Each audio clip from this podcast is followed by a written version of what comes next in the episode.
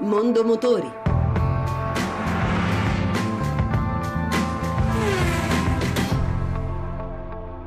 Buon pomeriggio e buon ascolto da Lucia Voltan.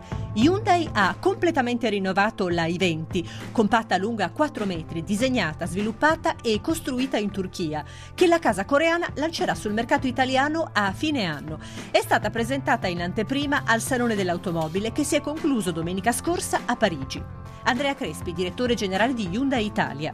È una vettura completamente nuova, quindi è una nuova piattaforma, non è un, diciamo, una, un rinnovo di quello che avevamo prima, ma è stata completamente ringegnerizzata. È importante dire che è una vettura eh, disegnata, sviluppata e prodotta in Europa per i consumatori europei quattro motorizzazioni disponibili in tre alimentazioni, quindi partiamo da un 1275 cavalli disponibile anche eh, con 84 cavalli e poi due motorizzazioni diesel la cui regina diciamo, sarà il 1103 cilindri che farà la parte del leone.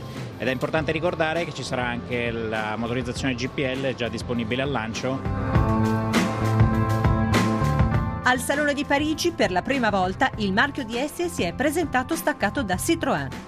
Icona del nuovo corso è la concept Divine. Massimo Borio, direttore comunicazione di S, al microfono di Giovanni Sperandeo. DS è nato nel Citroën nel 2010 e si afferma oggi come marchio premium e si ispira ai canoni di innovazione e distinzione di DS del 1955.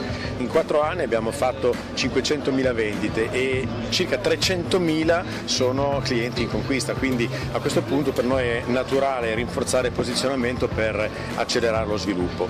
Presentiamo la tecnologia dei nuovi fari Xeno Full LED sulla DS3 e sulla DS3 Cabrio, nuovi motori eh, THP da 165 cavalli stop and start a norma Euro 6 disponibili sulla DS3 e presto anche sulla DS4 e due concept car che lasciano prefigurare quello che è il futuro della marca, Divin DS e DS3 Ines della Fressange Concept. L'IMDS è un vero concentrato di DNA della marca, rappresentano l'essenza di ciò che DS è attualmente e sarà in futuro.